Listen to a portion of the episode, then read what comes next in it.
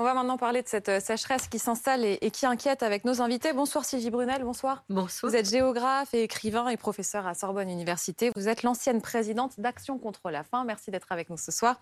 Et bonsoir Frédéric Danay, vous êtes journaliste, écrivain, spécialiste des questions environnementales, auteur d'Ensemble pour mieux se nourrir chez Actes Sud. On peut se réjouir des beaux jours qui arrivent, on peut aussi voir le verre à moitié plein, à moitié vide, non plutôt le blé en pleine croissance. Manque d'eau, ça aura inévitablement un impact sur la production des céréales. Écoutez ce témoignage. Le manque d'eau va faire qu'on va perdre du rendement. C'est simple que ça. Si ça continue comme ça, 30-40% on va y être. Vous voyez, alors là je vais vous montrer, vous voyez, il y a quelques petits épis qui ne sont pas développés, vous voyez, par rapport aux autres. Voilà. Donc le problème qui se passe, c'est qu'il nous faudrait de l'eau d'ici 10 jours. Si cette eau, on ne l'a pas, il y aura des conséquences. Donc il y aura moins de production. Déjà qu'avec la crise géopolitique, c'est très compliqué. Si on en a encore moins, il faut attendre à ce que les cours du blé augmentent. Et bien sûr que la baguette de pain va encore augmenter. Il ne faut pas se leurrer. Il dit que la baguette de pain va encore augmenter. Et quelles conséquences à moyen terme? On se pose la question dans un instant. Bonsoir Patrick Malière, vous êtes directeur d'Agate Météo. On fera le point aussi avec vous pour se projeter sur les prochains jours. D'abord Sylvie Brunel, à quel point faut-il s'inquiéter pour les cultures de printemps, pour le maïs, la betterave par exemple, le tournesol? Alors il faut s'inquiéter, mais c'est l'incertitude. Si les pluies arrivent, eh bien, la récolte pourra être sauvée. Le problème, c'est que là, les 10-15 jours vont être importantes. Et puis, il ne faut pas oublier que les maïs, on est en train de les semer ou qu'on les a semés. Et que quand ils doivent sortir de terre, c'est important qu'il y ait suffisamment d'eau. Parce que ce qui se joue, ce sont les rendements. C'est-à-dire la capacité que nous avons à faire face à nos besoins alimentaires, mais aussi aux besoins alimentaires que des régions proches que nous nourrissons. L'Espagne, l'Algérie, les Pays-Bas, la Belgique. On n'y pense pas, mais il y a à la fois le prix de la nourriture, la disponibilité de la nourriture et aussi la qualité de cette nourriture. Parce que si vous voulez avoir des pommes, des noix du Périgord, des légumes en bonne santé, il faut qu'ils aient suffisamment d'eau. La France est la première exportatrice mondiale de semences, et notamment de semences de maïs. Et pour qu'une végétation soit belle, pour que le carbone soit stocké, pour qu'il y ait de la vie, ben faut qu'il y ait de l'eau. Et est-ce qu'il est déjà trop tard, Frédéric Danay? Non, il n'est pas encore trop tard, mais il s'agirait qu'il pleuve quand même assez vite. Parce que là, le problème, ce n'est pas tant qu'il fait chaud, c'est qu'il fait chaud au plus mauvais moment, au moment où les pluies devraient tomber pour être utiles aux plantes, alors même qu'elles sont en croissance, et alors même qu'il n'y a pas plu assez cet hiver et au début du printemps pour recharger quand même ce qui est l'essentiel, les nappes, avec les conséquences que ça aura, hormis les conséquences pour l'agriculture, sur l'alimentation en eau potable, dans des zones qui sont déjà soumises à des problèmes d'approvisionnement au moment où tout le monde en a besoin, en particulier la région Occitanie, c'est tout le bassin Adour-Garonne, et même chez moi dans le Nord, dans la région de Lille, où il y a de sérieux problèmes d'approvisionnement en eau, alors que chez les Ch'tis, a priori, il ne fait beau qu'entre autres deux pluies, mais sauf que ce n'est pas vrai du tout. On commence à voir aujourd'hui ce que les climatologues et les hydrologues avaient prévu il y a des années, c'est-à-dire une difficulté d'approvisionnement en eau, et une variabilité de la ressource en eau, on en parlera sans doute tout à l'heure, qui touche même des régions que l'on n'imaginait pas. Est-ce qu'en fait, ce que vous êtes en train de nous dire, c'est qu'on a là le problème immédiat qu'on voit concrètement, à savoir ces cultures, et ça va venir s'ajouter aux questions d'inflation qu'on a déjà pour l'instant, mais qu'en fait, on n'a pas pris conscience qu'on est en train de basculer dans un monde, en France, ce qui est quand même un comble, d'eau comme denrée rare. C'est-à-dire le fait qu'on risque de voir dans les années qui viennent des restrictions d'eau dans des villes moyennes, par exemple dans le centre de la France où il y a des pénuries d'eau absolument énormes. Je pense que le Berry, le Poitou, la Touraine sont des endroits où on manque d'eau actuellement. Les nappes phréatiques ne se rechargent pas suffisamment en été. Donc en fait, en hiver, pardon. Donc vous êtes en train de nous dire que, en fait, dans les années à venir, il va falloir prendre en compte l'idée d'une ressource rare et repenser totalement non seulement nos cultures, mais l'ensemble de notre usage de l'eau. C'est ça. L'eau fait la démocratie parce que l'eau fait l'aménagement du territoire. Et d'ailleurs, la gouvernance de l'eau, l'administration de l'eau se fait à une échelle intéressante qui est celle de parlement de l'eau, à une échelle locale comme à l'échelle des grands bassins et à une échelle nationale. Mais en fait, ce n'est pas la rareté de l'eau. C'est la rareté au moment où tout le monde en a besoin. En fait, c'est la variabilité de l'eau. Jusqu'à présent, on était habitué, sans y penser, à ouvrir le robinet. Demain, À Lille ou à Dunkerque, par exemple, on commence à avoir ces problèmes-là. Il pleut plus en hiver, il pleut moins en été, au moment où tout le monde en a besoin. En fait, on va vers un monde imprévisible. Et on n'est pas habitué, nous, pays du Nord, pays riches, à cette imprévisibilité qu'on associe habituellement aux pays pauvres, aux pays du Sud. Et en particulier, je donne juste un exemple, en région Occitanie, sur le bassin Adour-Garonne, on sait déjà qu'en 2050, il manquera 1,2 milliard de mètres cubes pour assurer les besoins de la population. 1,2 milliard de mètres cubes, c'est-à-dire une année entière de consommation sur la région Occitanie. Comment on va faire ? On ne stocke pas assez alors ? Parce qu'il y a cette différence, il pleut beaucoup l'hiver, pas du tout l'été, et qu'est-ce qu'on fait entre les deux ? Oui, ce qui est marquant, c'est que l'eau tombe toujours, mais elle ne tombe pas forcément au bon endroit, voilà, au bon moment. La France ne manque pas d'eau, et nous n'utilisons que 3% de l'eau qui tombe du ciel. Donc on voit bien qu'il faut anticiper, comme l'ont fait toutes les civilisations dans l'histoire de l'humanité, puisque l'irrigation a accompagné le développement des civilisations les plus brillantes. Il faut le faire, ça a été le Varenne de l'eau, les gens se sont réunis pendant un an pour arriver à une décision qui a été présentée par le Premier ministre Jean Castex en février 2022, donc il n'y a pas longtemps, et qui dit qu'il faut anticiper. Et pour anticiper, il faut une gestion concertée de la ressource, il faut réfléchir à la conduite à la fois des exploitations, c'est-à-dire quelles plantes on met en œuvre, comment on protège le sol, comment on...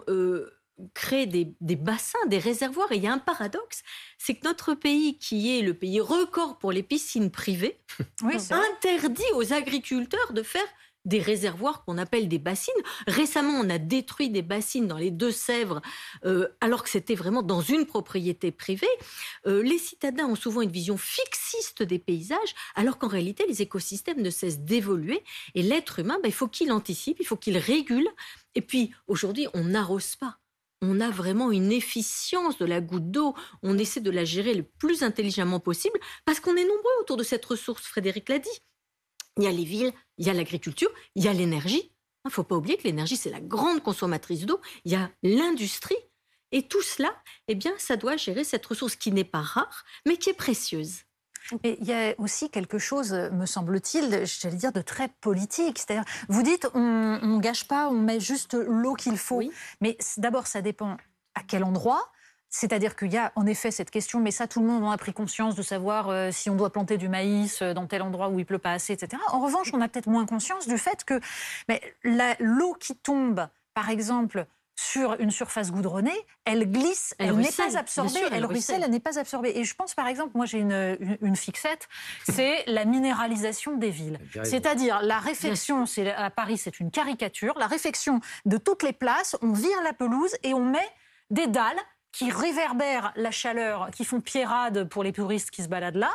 Et en revanche, l'eau s'en va et on l'évacue comme si c'était un problème. Oui, surtout au lieu de l'absorber. De zéro artificialisation nette d'ici 2040, c'est-à-dire l'idée qu'il faut préserver la terre, préserver cette ressource, préserver les sols. Frédéric a beaucoup travaillé sur les sols, cette question des sols, de la qualité des sols. Mais nos agriculteurs, on dit toujours nos, vous savez, comme s'ils nous appartenaient. Les agriculteurs sont parfaitement conscients de cet enjeu parce que la nature, c'est leur outil de travail. Et qu'est-ce qu'ils disent aujourd'hui ? Ils disent... travaillez avec nous pour anticiper ce changement climatique que nous observons. Permettez-nous de gérer intelligemment la ressource, qu'on n'ait pas des inondations dramatiques en hiver qui détruisent tout, et en été, des pénuries qui touchent aujourd'hui la Bretagne, les Hauts-de-France, l'Irlande. Et ce qu'il faut savoir, c'est que dans le monde, depuis 1950, on est passé de 55 millions d'hectares irrigués à 280 millions d'hectares irrigués. Donc vous voyez, on n'a pas beaucoup augmenté, mais que ça nous a permis de multiplier par 3 la production alimentaire mondiale. C'est-à-dire que 18% seulement des terres sont irriguées dans le monde, mais elles produisent 40% de la production. Une terre irriguée, elle fait tout. Elle fait un territoire vivant, elle fait des oiseaux, elle fait des abeilles, elle fait d'une alimentation de qualité. Et puis, elle permet la transmissibilité des exploitations agricoles. Parce que sinon, les agriculteurs qui partent massivement en retraite aujourd'hui, ils ne vont pas avoir envie de s'installer s'ils n'ont pas d'exploitation viable. Vous voyez les enjeux ? Question, est-ce que... Alors là, on parle de l'irrigation. Oui, est-ce que l'irrigation, c'est la solution pour pallier ce genre de problème ? Ou est-ce que c'est un mix, en fait, entre irrigation et gestion, on va dire, gestion des sols, vous l'esquissiez tout à l'heure, c'est-à-dire, par exemple, plus de haies, plus de roulement des cultures, oui, tout ce qui va permettre de préserver l'humidité d'un sol et de... Bah, de toute façon, le facteur essentiel, le meilleur des puits de carbone, il a l'avantage d'être la meilleure des fontaines à eau, c'est le sol. Mais un sol qu'on travaille peu, un sol qu'on laisse couvert en permanence, c'est la conservation des sols. Ce qui ne l'interdit pas d'irriguer de temps en temps, mais ne pas faire les conneries qu'on a fait et qu'on continue à faire, par exemple, dans la région Occitanie, dans la plaine du Lauragais, on a transformé des pâtures, du maraîchage, de la polyculture élevage en champs de céréales, en gavant d'engrais, en retournant les sols qui aujourd'hui sont incapables, parce qu'ils n'ont pas assez de matière organique, de retenir l'eau, eau qui leur vient de barrages sur le Torret, sur quelques rivières et des bassines d'eau pluviale. Là, du coup, c'est de l'eau perdue, d'autant plus perdue que le maïs qui est cultivé, il est exporté. Donc c'est de l'eau cachée qu'on exporte. Derrière la question de l'eau, il y a aussi... Moi, je défends le maïs. Moi, je ne dis pas qu'il ne faut pas de maïs. Non, mais je défends le maïs parce que le maïs, c'est la plante qui capte le plus d'oxygène. Pardon, c'est la plante qui capte le plus de dioxyde de carbone et qui fournit le plus d'oxygène. Oui, mais si ça prend tout le temps... Mais non, mais ça donne énormément de matière végétale en même temps. Oui, mais si c'est pour être exporté, c'est de l'eau qu'on exporte alors qu'on en mange. Oui, mais ça nourrit les bêtes. Et aujourd'hui, on parle de produits biosourcés, on parle de chimie verte, on parle de tous ces enjeux autour du maïs. Alors on dit remplacer le maïs par du... Vous êtes en train de nous dire qu'on exporte du maïs pour nourrir les bêtes ailleurs, alors qu'on importe du soja parce qu'on est obligé depuis un accord du GATT de 62, on est obligé de le faire, importer du soja des États-Unis. Mais derrière tout ça, c'est une question donc d'allocation de la ressource, l'eau, les sols. Puis vous parliez de politique, mais demain, en particulier en région Occitanie, il y a un vrai débat entre l'amont et l'aval. L'aval, quand une ville couvre le sol de macadam, mine de rien, elle touche des sous par les taxes foncières. Sauf qu'au-dessus, les villes qui font attention, les petits villages qui font attention au développement de l'agroécologie via des contrats d'alimentation des cantines, elles ne toucheront rien parce que les infrastructures naturelles ne touchent rien. Et du coup, on a le système des agences de l'eau, c'est-à-dire le système des paiements sur nos factures, qui est censé faire une péréquation, sauf que c'est en train de s'épuiser. L'agence de l'eau Adour-Garonne a un déficit de budget de 400 millions d'euros. Elle ne sait pas comment elle va le couvrir. Or, on ne fait pas cette solidarité entre l'aval et l'amont sans le paiement de l'eau par les factures. Et ça, c'est un vrai problème. Les paysans payent l'euro. On va retrouver Patrick Malière qui s'impatiente. Rebonsoir Patrick, vous êtes directeur d'Agathe Météo. Vous êtes notre dieu de la pluie, en quelque sorte. Est-ce que vous voyez la pluie arriver ? Oui, ben ça, évidemment, c'est un peu toutes les questions qu'on nous pose à longueur de journée, mais quand est-ce qu'il va pleuvoir, effectivement? Donc, le déficit pluviométrique a été très marqué au cours de ces 2-3 derniers mois, et très important. Donc, c'est vraiment une sécheresse météorologique dans un premier temps, c'est-à-dire l'eau qu'il manque dans les points météo par rapport à leur localisation et surtout les normales saisonnières qu'on est en droit d'attendre. Donc oui, là, il y a effectivement une sécheresse météorologique sur ce printemps météorologique, et évidemment, on est en train de pointer ce qui nous attend ici dans ces 2 prochains jours. Après cette vague de chaleur qui va s'intensifier, les premiers orages sont attendus et ils devraient toucher pas mal de régions, en tout cas au cours des 3 ou 4 prochains jours. Mais il est impossible de savoir si ce sera suffisant. Même, j'aimerais vous poser une autre question. J'ai peur que vous me disiez, je ne sais pas, mais vous avez le droit. Hein. Pour cet été, est-ce qu'on arrive à calculer le risque de sécheresse ? En tout cas, les pluies d'orage sont un peu comme les pluies Cévenol qu'on a évoquées en Occitanie. Elles sont forcément des pluies utiles, donc elles ruissellent et puis elles ne s'affiltrent pas facilement. Donc les pluies qui vont arriver dans un premier temps ne seront pas forcément des pluies très efficaces, mais elles sont attendues. Elles devraient nous concerner à partir de samedi dans le nord-ouest et puis ensuite gagner d'autres régions de France au cours du début de la semaine prochaine, mais avec des températures très élevées. On va sur de très nombreuses régions dépasser les 30 degrés. Et puis oui, un coup d'œil sur cet été qui s'amène et les modèles météo. Tout comme l'année dernière, en revanche, l'année dernière, la prévision météo n'était pas très bonne pour l'été à long terme. En revanche, les modèles météo semblent assez bien calés sur ce qui nous attend à partir du mois de juin, juillet, août. Toujours de la chaleur, toujours des températures très élevées. Donc malheureusement, oui, la sécheresse sera encore de mise et sera à surveiller au cours des prochaines semaines et des prochains mois. Et je me souviens quand même que les prévisions à la même période pour l'été dernier étaient fausses. On nous avait dit un super été, il a été pluvieux. Peut-être qu'on peut... Je ne vous mets pas en doute, Patrick, mais je dis que bon, j'attends de voir quand même. Merci beaucoup, Patrick, pour ce point complet.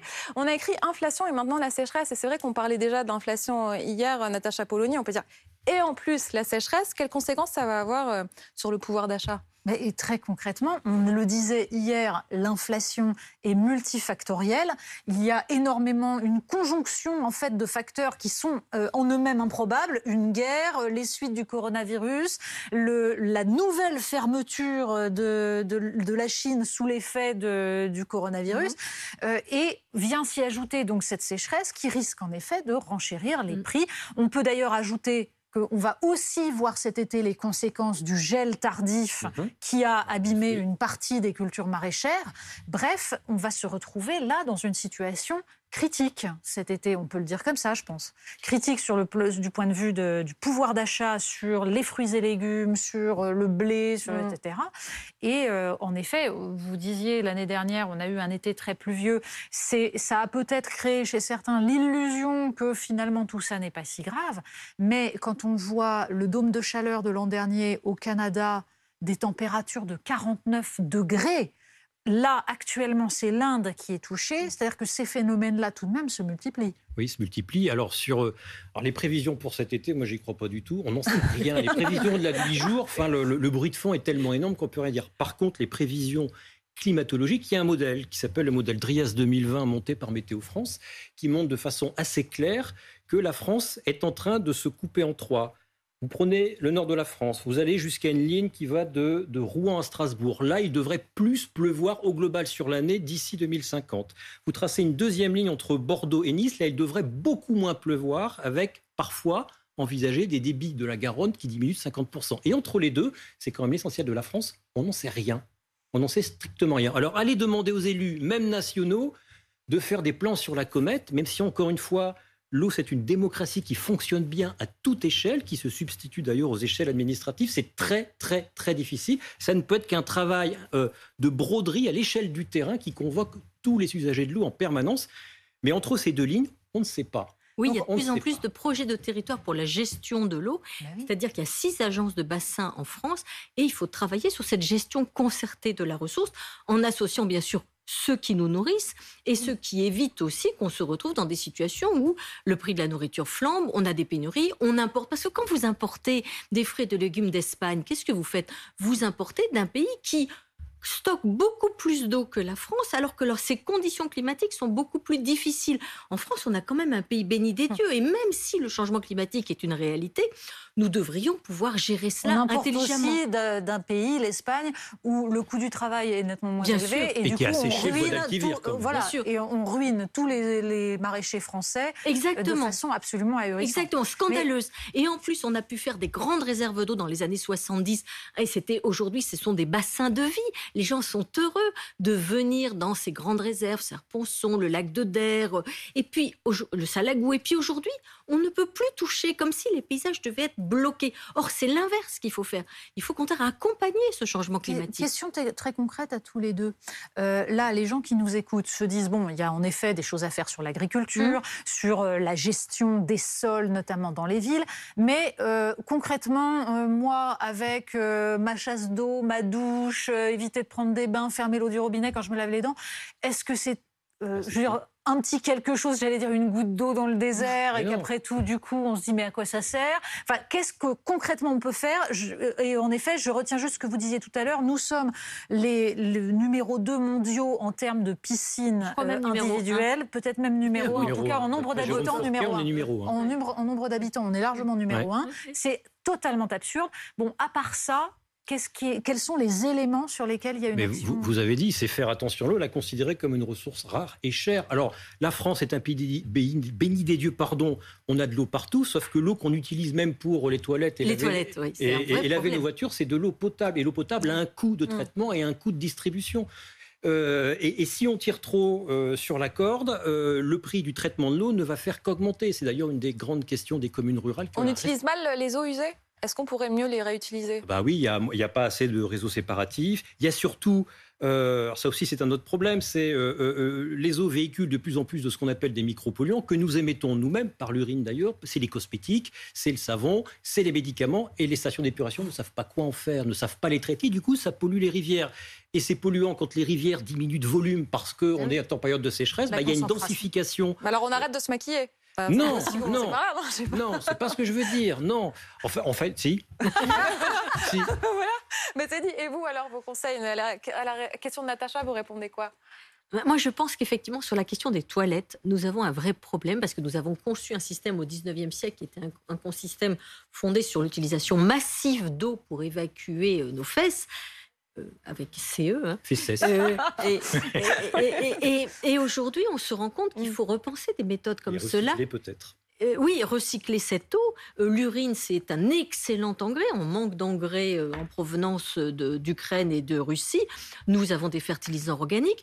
Nous avons la méthanisation qui permet d'utiliser les effluents et de faire de l'économie circulaire. En fait, il faut accompagner notamment l'agriculture dans ce qu'on appelle la 3e révolution agricole, c'est-à-dire l'accompagner sur une agriculture avec une grande diversité de modèles, mais qui soit performante, avec une gestion intelligente de la ressource qui nous permettent de satisfaire à la fois nos besoins nourriciers, nos besoins de boire et puis nos besoins de paysages qui restent vivants, qui restent agréables.